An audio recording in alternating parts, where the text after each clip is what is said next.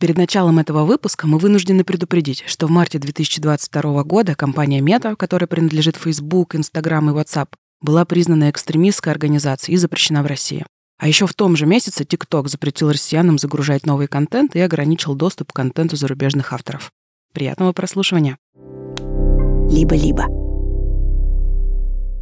Аудитория американской художницы и фотографки Тати Брюнинг в Инстаграме и ТикТоке больше миллиона людей – она называет себя 22-й президенткой поколения Z, а работу посвящает значимым персонам своего поколения. В июле 2022 года в ее инстаграме появилась такая картинка. На белом квадрате черный крупный текст. Сделайте Инстаграм Инстаграмом снова Хватит пытаться стать ТикТоком, я просто хочу смотреть на милые фотографии своих друзей. В шапке профиля Брюнинг поставила ссылку на петицию с требованием вернуть старые алгоритмы выдачи контента в ленте и отдать приоритет фотографиям вместо рилсов. Публикацию репостнули Ким Кардашьян и Кайли Дженнер. Спустя почти полтора года она набрала 2 миллиона 250 тысяч лайков. Звучит впечатляюще, но вообще-то это довольно незначительные для Инстаграма цифры, учитывая, что в 2023 году он достиг 2 миллиардов активных пользователей в месяц – и это на полмиллиона больше, чем у его главного конкурента – ТикТока. Так или иначе, требований Брюнинг платформа за это время не выполнила, потому что все нововведения ее руководства преследуют конкретную цель. И у Инстаграма, и у ТикТока она одинаковая – запереть пользователя в бесконечном цикле прокрутки контента. И у них это отлично получается – Каждый день человечество проводит сотни миллионов часов за скроллом лент фотографий и коротких видео.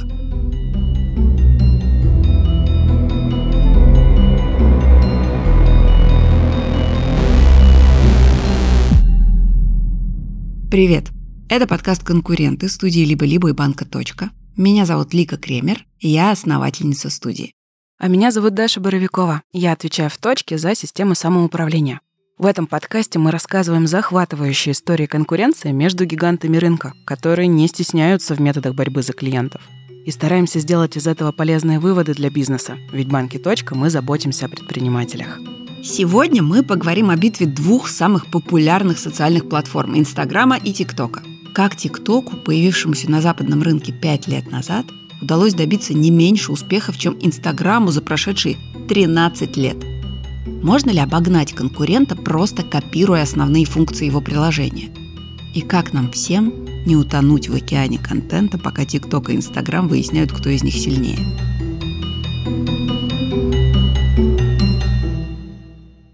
Помните Foursquare? Пользователь X, checked in, Жан-Жак на Столешников переулок. Если эти слова не вызвали у вас ностальгию по концу нулевых, то поясним. Речь о приложении, городском путеводителе, в котором пользователи составляют свои рейтинги и рекомендации заведений. А еще могут где-то зачекиниться и таким образом сообщить своим друзьям, где они находятся прямо сейчас. Foursquare работает до сих пор, но в последнее время в России уже не так популярен. Это не единственное приложение, где можно быстро поделиться своей геолокацией. Например, очень похожий рекомендательный сервис NextStop создали бывшие разработчики Google. И вот одним из программистов этого стартапа был 27-летний выпускник Стэнфорда Кевин Систром. За несколько лет до работы в Nextstop Цукерберг даже звал Систрома в Facebook. Они познакомились на университетских вечеринках, и на момент оффера Цукерберг уже был близок к тому, чтобы сделать из Фейсбука гигемон социальных сетей. Только ему не хватало хороших программистов, специализирующихся на фотографиях. А у Систрома как раз были наработки в этой области. Правда, несмотря на то, что успех Facebook уже витал в воздухе, и Систром понимал, что Цукерберга ждет большое будущее, от приглашения он отказался. Не хотел бросать учебу. Спустя 4 года, то есть в 2009 Систром, работая в Nextstop, стал развивать небольшой собственный стартап. Он назвал его в честь любимого напитка – Bourbon. Идея заключалась в том, чтобы к постингу локации добавить публикацию фотографий.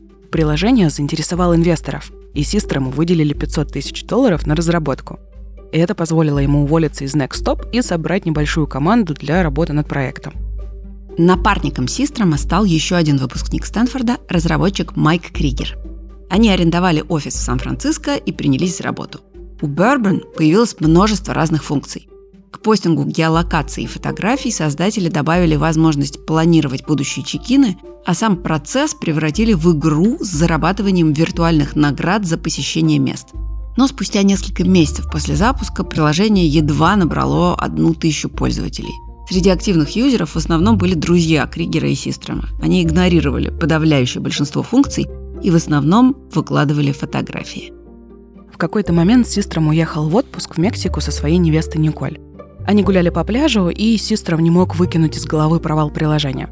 Николь стала рассуждать. Ну, я не хочу фотографировать, потому что мои фотографии выглядят не очень красиво. Они не так хороши, как у твоего друга Грега. Систром согласился. Грег использовал приложение для обработки фото. Самым популярным на тот момент, кстати, был Hipstamatic, стилизующий мобильные фотографии под снимки полароида и винтажных камер. «Ну тогда тебе надо добавить фильтры в свое приложение», — предложила Николь. Вернувшись в отель, Систром сразу же начал работу над этой идеей. Первым фильтром стал X-Pro 2. В названии зашифрована отсылка к кросс-процессу. Это когда фотографы намеренно используют химические реактивы, предназначенные для другого типа пленки, и в результате получают непредсказуемый, но интересный эффект.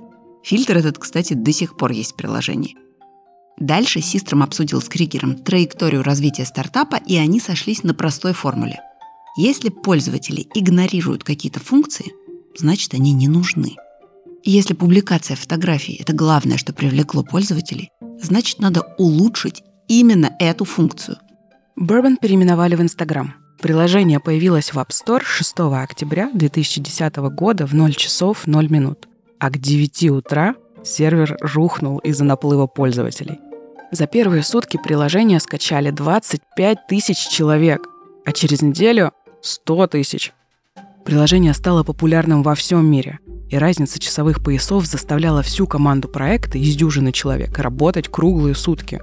К моменту, когда волна скачивания добралась до Японии, Систром и Кригер не спали уже несколько недель. Вот что вспоминает Кригер – мы с Кевином оторвали свои сонные взгляды от компьютеров и заметили фейерверк над парком AT&T. Giants опередила Брейвс в плей-офф главной бейсбольной лиги США. А когда мы посмотрели нашу статистику, то отметили, что несколько десятков человек уже пользовались Инстаграм, чтобы поделиться увиденным на стадионе. Через месяц после запуска количество пользователей достигло миллиона.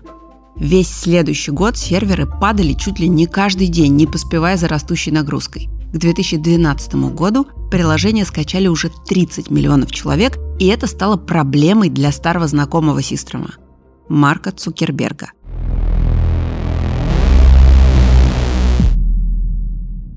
Сейчас уже вряд ли кто-то вспомнит, но в 2012 году Цукерберг выкатил приложение Facebook Камера.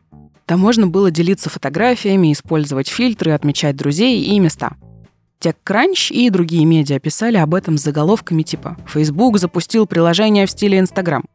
Стартап Систра Мэй Кригера испортил Цукербергу все планы, так что сделка о поглощении стала вопросом времени. В апреле 2012 года создатели Инстаграма запустили версию приложения для пользователей Андроида. А еще через неделю завершилось оформление продажи стартапа Цукербергу. Логика Систрома и Кригера была такой. Foursquare, Facebook и Twitter уже были социальными гигантами – а вкладываться в конкуренцию с ними было сложнее и затратнее, чем куда-то интегрироваться.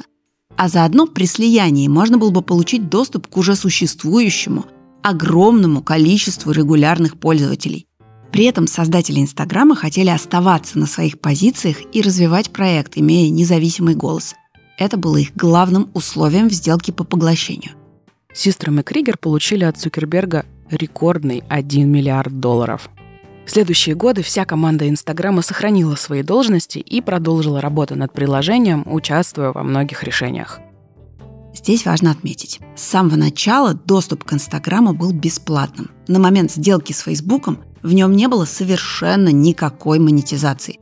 То есть за миллиард долларов Цукерберг купил конкурента, который даже не придумал, как будет зарабатывать.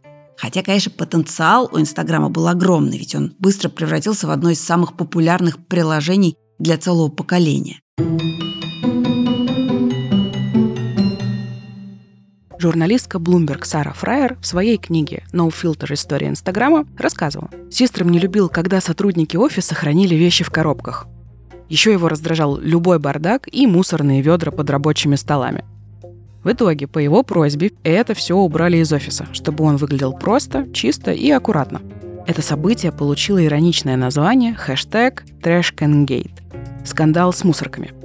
Забавно, что то же самое произошло и с Инстаграмом. Функции приложения максимально лаконично просты. Основные источники социального дофамина – количество подписчиков и количество лайков. Ничего лишнего. Еще одно важное отличие инсты от множества других фотоприложений того времени – необычные фильтры, которые любую фотографию, сделанную на телефон, превращали во что-то концептуальное. Была у этого и обратная сторона. Люди стали бояться выкладывать неидеальные фотографии. Фильтры использовали, чтобы скрыть то, что людям не нравилось, например, морщинки или высыпание на коже. И постепенно пользователи стали предъявлять миру только захватывающие хобби, стильные квартиры и канонически привлекательных людей. Со временем невроз идеальности только усугубился – в 2017 году исследование Королевского медицинского общества подтвердило, что Инстаграм стал одним из самых опасных приложений для ментального здоровья подростков, потому что оно заставляет людей сравнивать себя друг с другом и способствует возникновению тревожности. Кроме того, локальные исследования в разных странах подтвердили связь между недовольством своей внешностью, ростом косметической пластической хирургии и использованием визуальных соцсетей. По данным Американского общества пластических хирургов, количество косметических операций в США за 5 лет с 2013 года выросло почти на 22%. Но позже выяснится, что подход к контенту, взращенный Инстаграмом, вышел боком не только для пользователей, но и для самой платформы. До этого мы еще дойдем. После покупки Фейсбуком команда Инстаграма из 13 человек переехала в офисный парк Цукерберга. И поначалу перемены в руководстве были незаметны для пользователей. Многие создатели контента собрали вокруг себя аудиторию, превосходящую тиражи крупнейших печатных газет и журналов. Популярные аккаунты стали получать от брендов подарки и прямые коммерческие заказы. Несанкционированная реклама среди пользователей набирала обороты. При этом чистый убыток самого приложения за два года существования составил больше 2,5 миллионов долларов – да, на банковском счете компании хранились внушительные суммы от инвесторов, в разы превосходящие затраты. Но Инстаграм все еще не зарабатывал.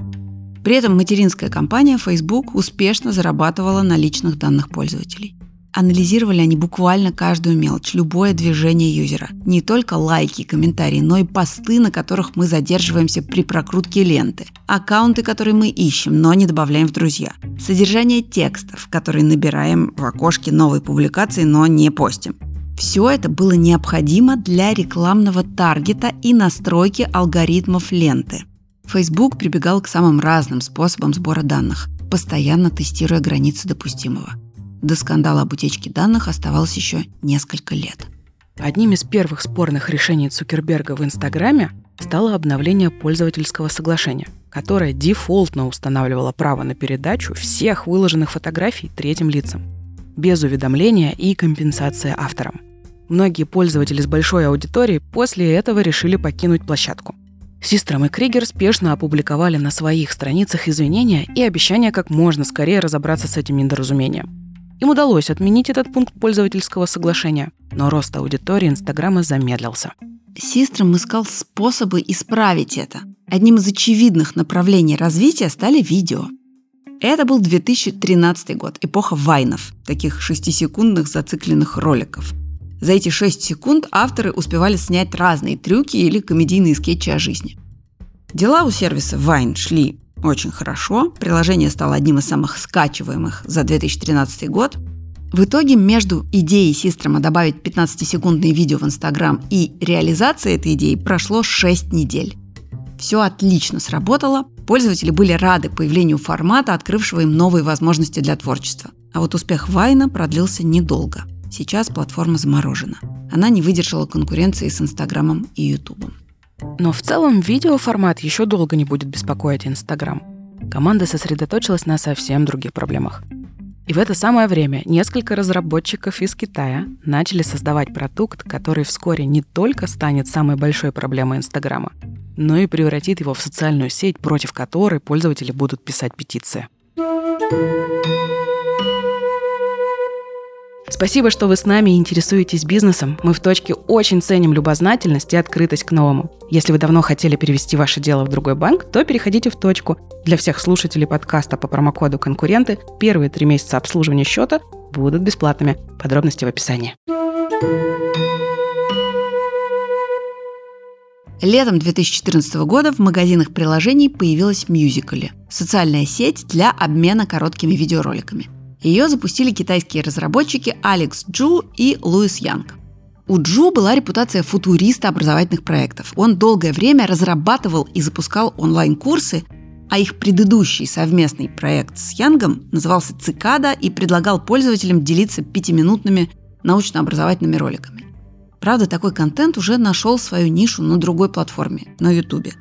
Цикада провалилась, потому что немногие пользователи были способны регулярно генерировать оригинальный контент о науке, и далеко не всем удавалось хорошо рассказывать сложные вещи в коротких роликах. Тогда Джу и Янг решили переключиться на развлекательный контент для подростков и объединили музыкальную библиотеку с видеоредактором, позволяющим пользователям монтировать короткие ролики под трендовые звуки прямо на своих телефонах. Популярность платформы Musical.ly не заставила себя ждать. Джу и Янг не питали иллюзий об азиатском рынке и хорошо понимали, что большинство трендов в мире формируются на Западе. Поэтому целевой аудиторией новой платформы они с самого начала выбрали американских и европейских подростков. Летом 2015 года приложение возглавило топ самых скачиваемых в магазине App Store. 15 секунд, которыми ограничивался видеоредактор мюзикали, было достаточно, чтобы станцевать, спеть, сделать юмористический скетч, поделиться рецептом или идеи необычного макияжа. Перспективу для творческого развития в платформе увидели и музыканты, причем и начинающие, и состоявшиеся.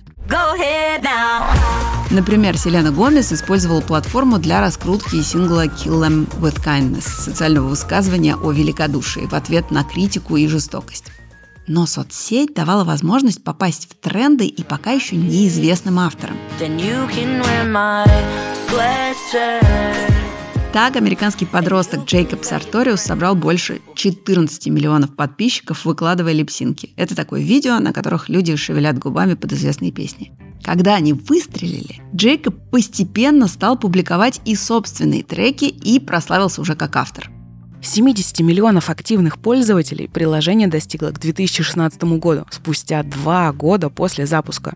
Каждый день в нем появлялось примерно 10 миллионов новых видео – Тут-то на сервис и обратила внимание частная технологическая корпорация из Китая ByteDance. Так, а это еще кто? Давайте немного отмотаем назад, в 2009 год.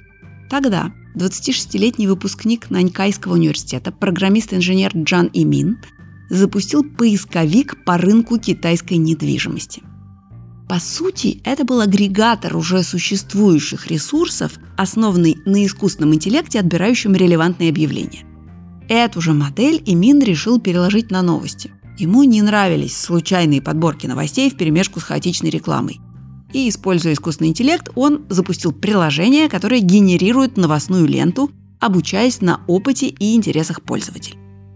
В 2012 году Имин зарегистрировал интернет-компанию ByteDance, внутри которой запустил новостной агрегатор с персонализированным контентом Tuchao. Это приложение сделало Джана Мина долларовым миллиардером, и его стартап вошел в пятерку крупнейших китайских интернет-компаний.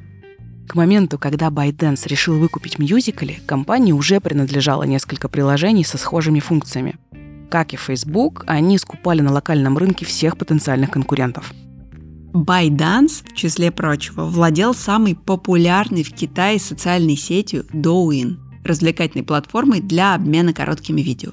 Поэтому решение о слиянии Douyin с Musical.ly под эгидой ByteDance было очень логичным. Впрочем, это было не так-то просто.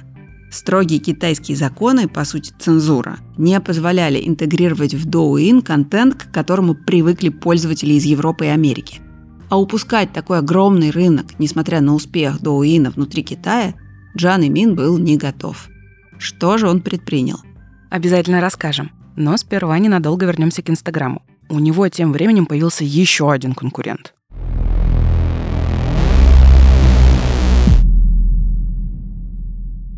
Пока подростки пели и танцевали под трендовые треки в мюзикле, а пользователи Инстаграма делились идеальными фотографиями своих завтраков и путешествий, очередные выпускники Стэнфордского университета запустили Snapchat. Вернее, технически приложение заработало еще в 2011 году, но популярности достигло к 2013 с появлением такого инструмента, как Snapchat истории.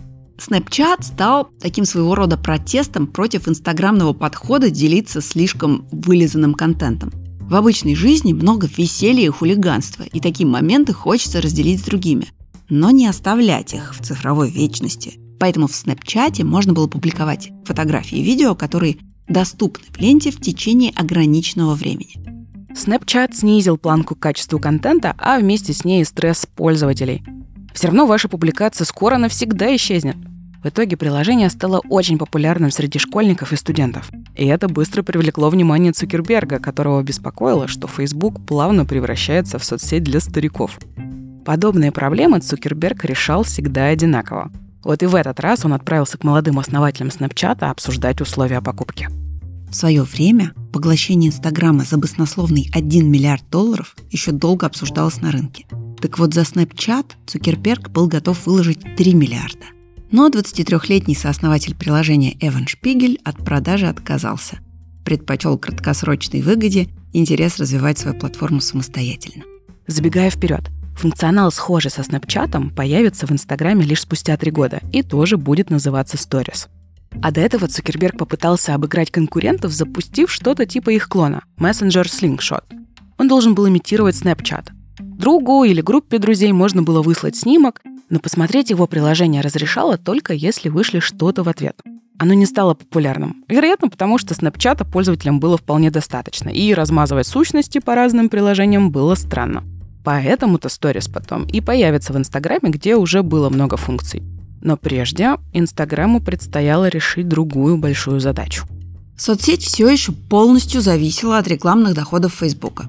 Систром понимал, что появление рекламы на его платформе неизбежно. И если он хочет сохранить ее идентичность, то должен сам предложить Цукербергу, как эта реклама может выглядеть. Он настоял на том, что коммерческие публикации должны соответствовать эстетике Инстаграма. Это значит, что на них не должно быть ярких надписей и цен. Они должны вписываться в ленту и выглядеть максимально органично. Систром беспокоился, что рекламные посты станут как та нелепая мусорная корзина под офисным столом, поэтому первые рекламные публикации он отсматривал и одобрял лично. Референсом были ни много ни мало съемки журнала Vogue. Первая реклама появилась в Инстаграме в ноябре 2013 года. Американский бренд одежды Michael Kors опубликовал фото в своем аккаунте, а затем пост стал появляться и в лентах пользователей, не подписанных на аккаунт. После блокировки Инстаграма в России рекламировать свои товары в соцсетях стало сложнее. Но есть и другие способы рассказать о себе новым клиентам. Например, разместить свой ассортимент на маркетплейсах. У точки, кстати, есть специальный сервис, который позволяет легко и без проблем начать продавать на новых платформах. Но он так и называется – точка маркетплейса. У вас будет доступ в единый кабинет для управления магазинами на Озон, Wildberries и Яндекс.Маркет. Там легко можно оптимизировать операционку и отслеживать продажи – а встроенный искусственный интеллект поможет придумывать описание товаров и отвечать на отзывы клиентов. Вся информация в описании подкаста. Ну а мы вернемся к истории. Тем временем, к середине 2010-х стало появляться все больше вопросов к алгоритмам Фейсбука. Причем не только у пользователей, но и у активистов и у регулирующих органов разных государств. Федеральная торговая комиссия США обвинила платформу в передаче личных данных пользователей рекламодателям без их согласия, а Джулиан Ассанж в том, что соцсеть передает данные пользователей американским спецслужбам.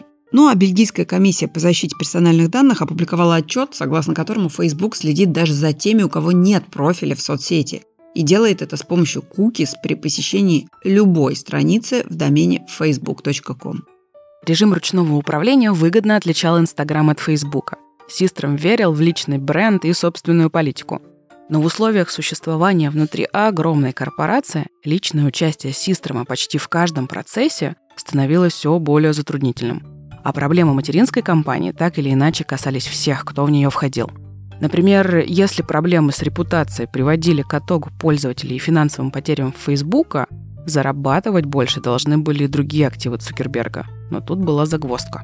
Стремление пользователей Инстаграма публиковать только качественные фотографии привело к тому, что публикации даже очень популярных пользователей стали редкими. А это, в свою очередь, укорачивало ленту и уменьшало количество рекламных слотов.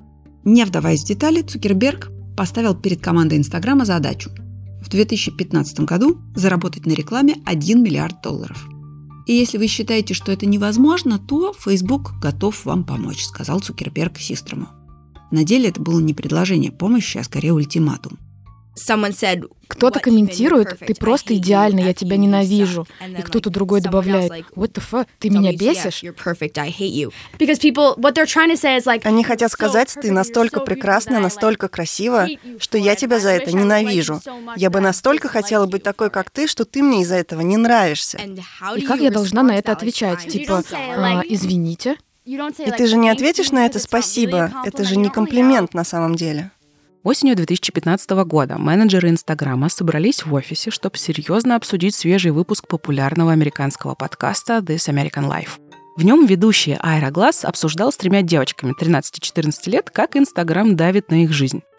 Джулия, Джейн и Элла поделились, что если не прокомментируют селфи школьных подруг в течение 10 минут после публикации, это поставит под сомнение их приятельские отношения. При этом сами они, прежде чем выложить фотографию, особенно селфи, присылали ее в чате подругам на одобрение. Этот выпуск привел к спорам внутри Инстаграма о том, что нужно как-то стимулировать пользователей публиковать более непринужденный контент. Убедить в этом эстета Систрома оказалось непросто. Но в итоге он все же сам взялся за разработку нового формата – в начале 2016 года во время экстренного совещания он нарисовал на маркерной доске схематичный экран с лентой фотографий, а вверху динамические страницы, которые будут появляться в лентах пользователей в хронологическом порядке и исчезать через 24 часа после публикации. К моменту, когда сторис были готовы к запуску, Инстаграм насчитывал 500 миллионов активных пользователей ежемесячно. Доступ к новой функции появился у всех одновременно – Систром решил, что не будет делать вид, что это его изобретение, и честно признал, что Инстаграм конкурирует со Снэпчатом. Это позволило избежать лишней критики и нападений. Пользователи не сразу приняли новый формат, но постепенно его удалось продвинуть. Например, с помощью звезд, которые в прямом эфире постили за кулисье вручения Оскара. Stories позволили увеличить частоту публикаций, а с ней рекламные слоты, а с ними доход Инстаграма. Поставленная Цукербергом цель была достигнута. Систром был счастлив. Ему удалось сохранить ценности бренда, угодив и пользователям, и Facebook. Казалось бы, все хорошо. Но ровно в этот момент буря надвигалась на Инстаграм с самой неожиданной стороны.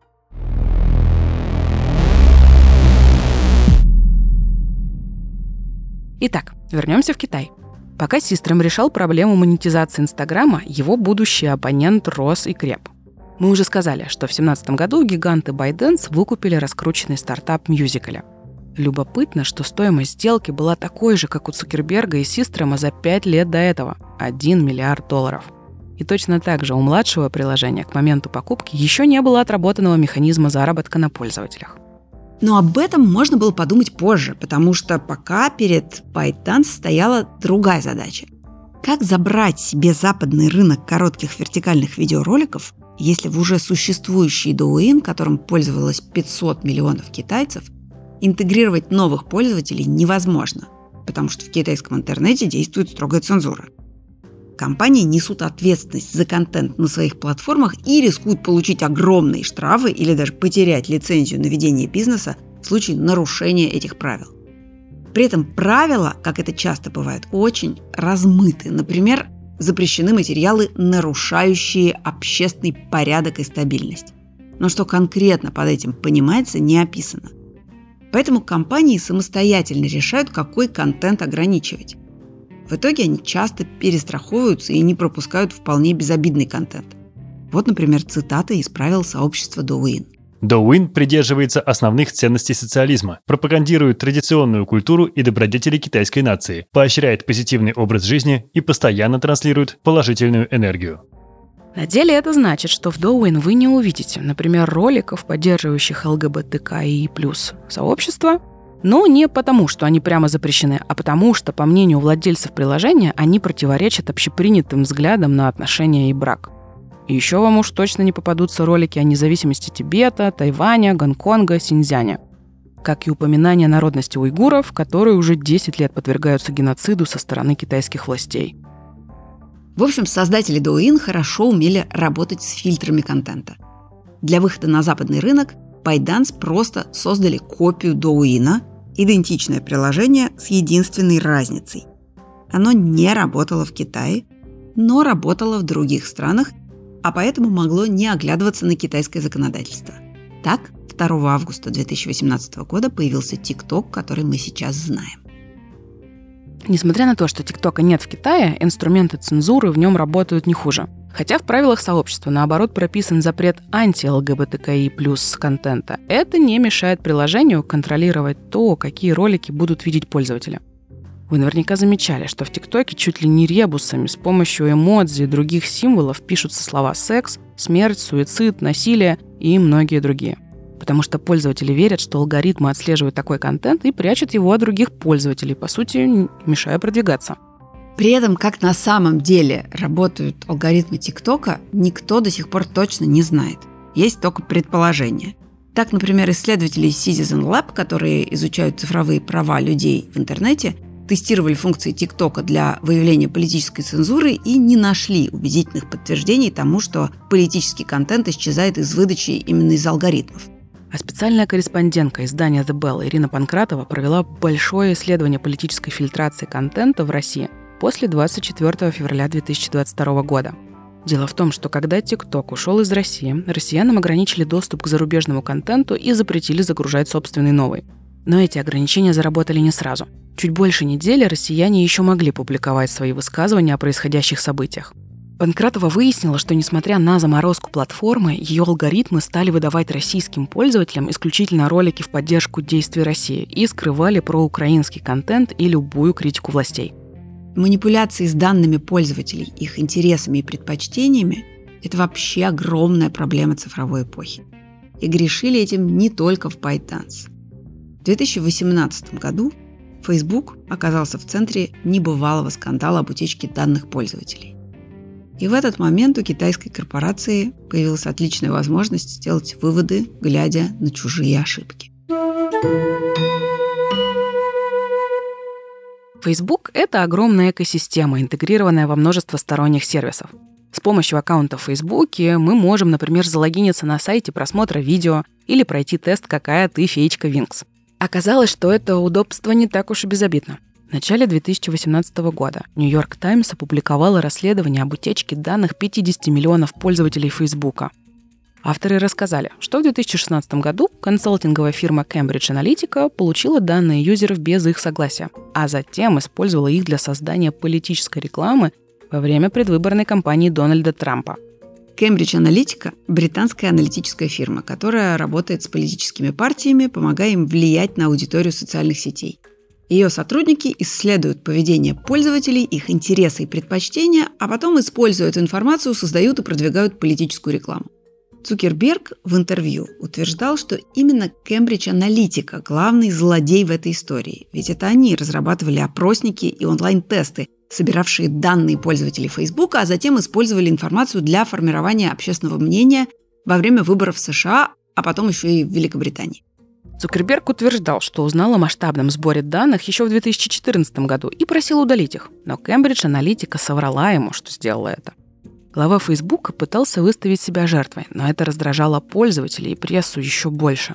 Даже если это не злой умысел, то какая-то бестолковая халатность, совершенно неприемлемая для огромного технологического конгломерата – Произошедшее сильно подорвало доверие пользователей. И всего за три дня после скандала Facebook потерял более 60 миллиардов долларов рыночной стоимости. Инстаграму удалось сохранить независимую от Фейсбука репутацию, и он напрямую не ассоциировался у пользователей со скандалом об утечке данных. Но в то же время между Цукербергом и Систромом тоже зрел конфликт. Дело было так. Изначально Facebook купил Инстаграм, чтобы контролировать развития конкурента. Долгое время их прямые интересы не пересекались, и им удавалось уживаться друг с другом, что позволило сестрам успешно и более-менее автономно развивать свой проект. Но пока Инстаграм стабильно рос, Facebook падал. Политические скандалы и недовольство пользователей алгоритмами рекомендаций в ленте привели к тому, что они все меньше публиковали личные заметки и оригинальный контент, и все больше ссылки на сторонние сайты. А еще у Фейсбука не росла молодая аудитория, которая предпочитала Твиттер, Ютуб, Снапчат, только что запустившийся ТикТок и, конечно же, Инстаграм. И вот тут-то Цукерберг и увидел в нем опасность. Вскоре после скандала об утечке данных в 2018 году на очередной внутренней конференции Фейсбука Цукерберг сообщил, что Инстаграму нужно выходить на новую аудиторию. Дело в том, что после покупки Facebook активно продвигал Инстаграм среди своих пользователей. В ленте появлялась бесплатная реклама с приглашением в приложение, и значительная часть аудитории действительно приходила в Инстаграм с платформы Цукерберга. Он, в свою очередь, стал переживать, что пользователи уходят к систрому, а обратно не возвращаются. Так что Инстаграм отключили от бесплатной рекламы, и постоянный приток людей резко сократился – Систром отреагировал на это отпуском на несколько месяцев, а вернувшись из него, он решил покинуть Инстаграм.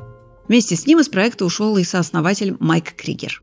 Приложение было переименовано в Instagram from Facebook, а затем и в Facebook Inc. произошел ребрендинг, и с октября 2021 года компания Цукерберга носит название Meta.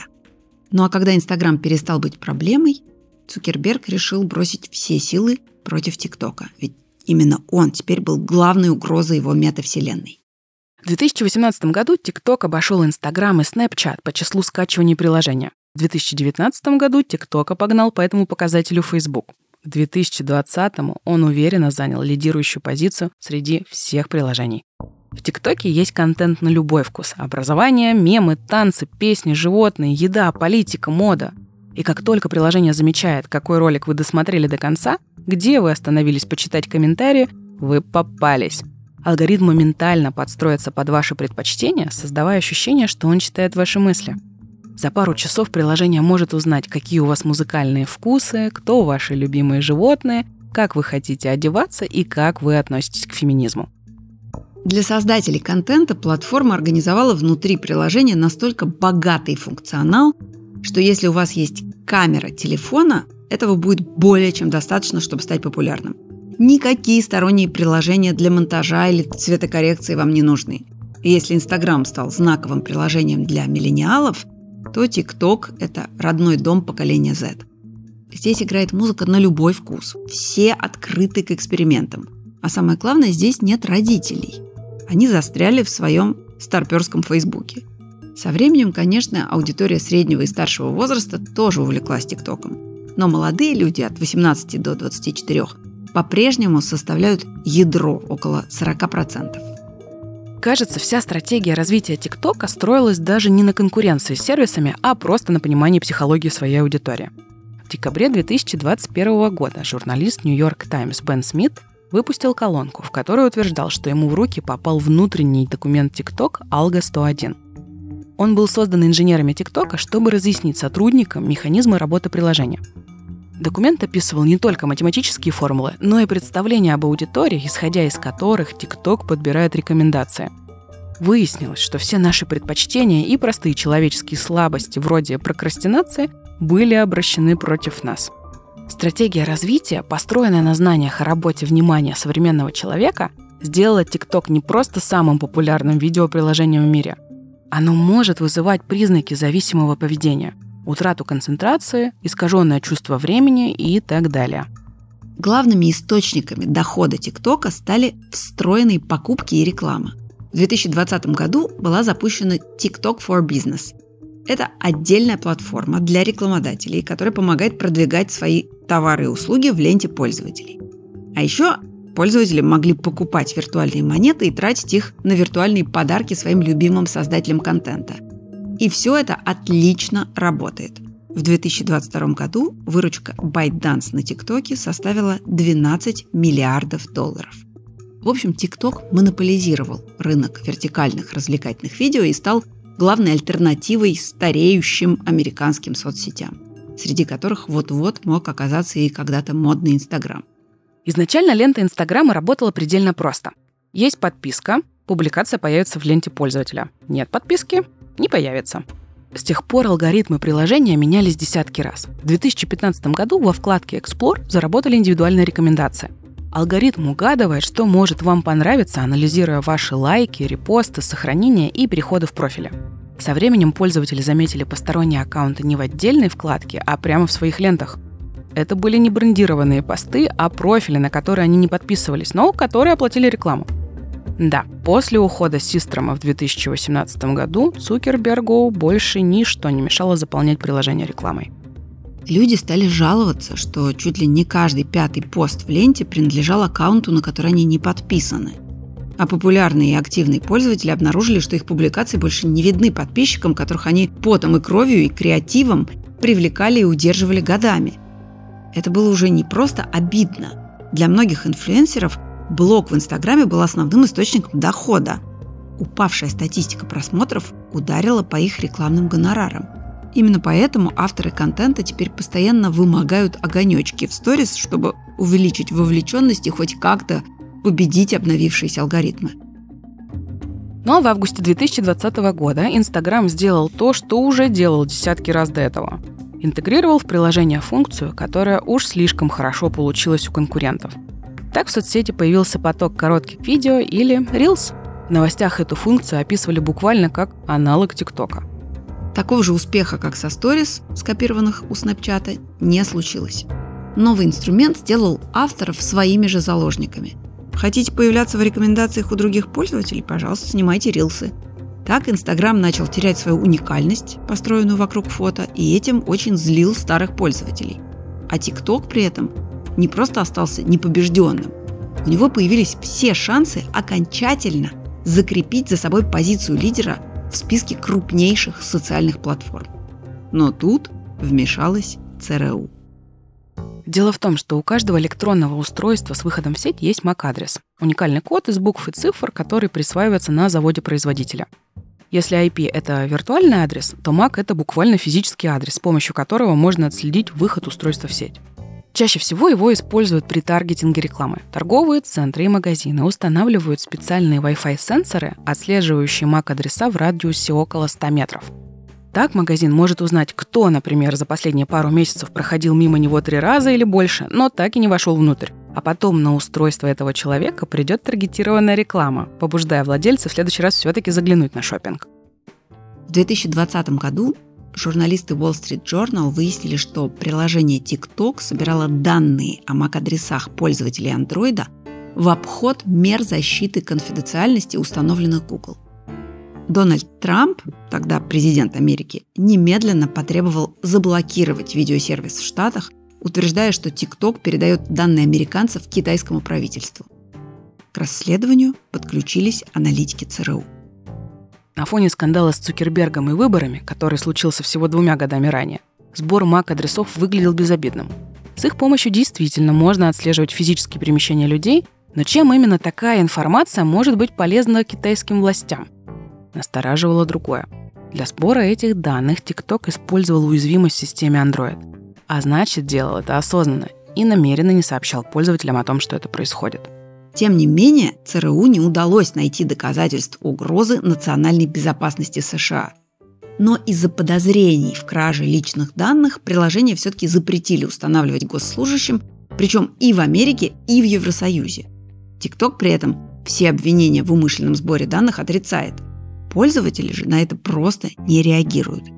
И в 2021, и в 2022 TikTok становился одним из самых популярных приложений среди американцев – Ежедневно им пользуются 150 миллионов граждан США. В среднем за день обычный пользователь ТикТока проводит в нем столько же времени, сколько длится просмотр полнометражного фильма. Обычно один сеанс просмотра коротких видео в ТикТоке длится от 10 минут и больше. В Инстаграме примерно 3 минуты. Кроме того, посты в ТикТоке сейчас в среднем набирают в 4 раза больше лайков, чем публикации в Инстаграме с тем же количеством просмотров. Это говорит о том, что у TikTok более продвинутая система рекомендаций, учитывающая интересы пользователей. Соответственно, там более вовлеченная аудитория, которая больше нравится рекламодателям. В общем, по формальным показателям TikTok на сегодняшний день впереди. 2023 году сооснователь Инстаграма Кевин Систром объявил о запуске нового приложения «Артефакт» – текстовой соцсети, основанной на искусственном интеллекте, которая должна стать оппонентом Иксу Илона Маска, ну то есть бывшему Твиттеру, и бороться с дезинформацией. Из-за того, что приложение использует искусственный интеллект, чтобы персонализировать новостную ленту, его прозвали новостным ТикТоком.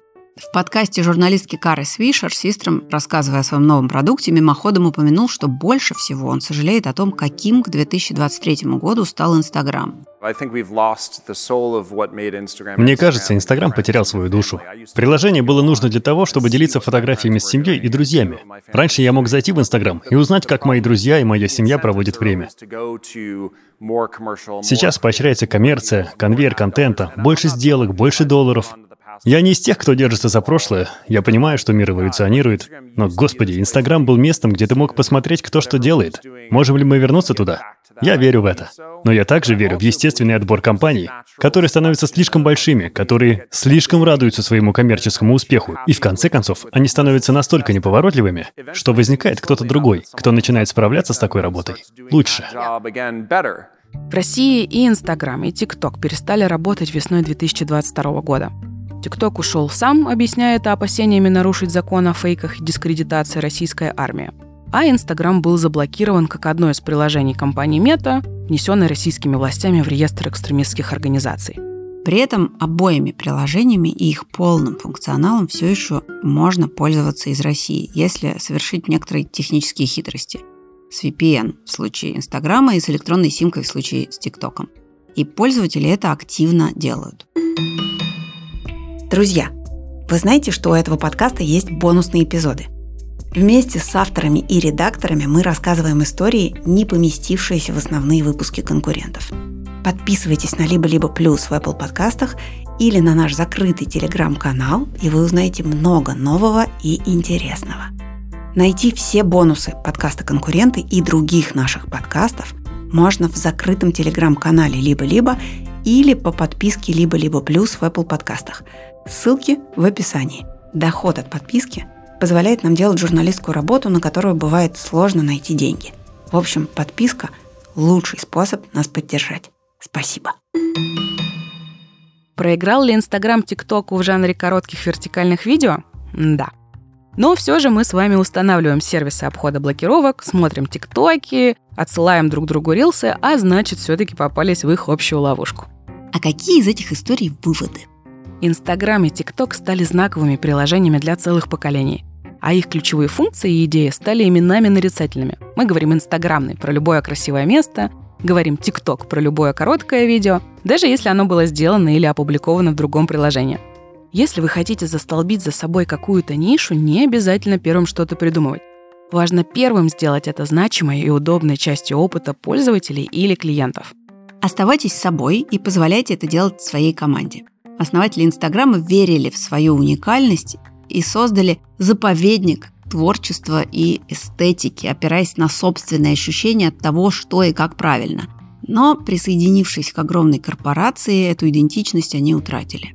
Впрочем, судя по всему, проблема не в слиянии как таковом, а в стратегиях развития Фейсбука. Для Марка Цукерберга соцсети – это бизнес, а заповедник – отличное место, чтобы строить в нем отели и торговые центры – Цукерберг слишком офейсбучил Инстаграм, и еще неизвестно, чем это обернется в долгосрочной перспективе. Внешняя история ТикТока может прозвучать очень похоже. Корпорация ByteDance проглотила конкурента и внедрила в него те же технологии, с помощью которых развивала все свои прошлые проекты. Только в этом случае поглощение прошло безболезненно для юзеров, потому что основная идея платформы не претерпела никаких изменений. А вот о чем социальные платформы и корпорации вряд ли когда-нибудь позаботятся за нас с вами, так это цифровая гигиена и безопасность личных данных. Помните об этом и строя собственный бизнес, и прокручивая ленту соцсетей после работы. Это был подкаст «Конкуренты» банка «Точка» и студии «Либо-либо». Мы сделали его вместе с авторкой сценария Аней Карповой, редакторкой Леной Чесноковой, фактчекеркой Ритой Берденниковой, продюсерками Машей Агличевой, Женей Молодцовой и Ксенией Красильниковой, звукорежиссером Юрием Шустицким, саунд-дизайнером Павлом Цуриковым. Меня зовут Лика Кремер. А меня зовут Даша Боровикова, и мы хотим, чтобы этот подкаст услышало как можно больше людей. Поэтому будем благодарны, если вы поставите нам оценку и напишите отзыв на той платформе, где вы нас слушаете. Спасибо и до встречи. Пока. thank you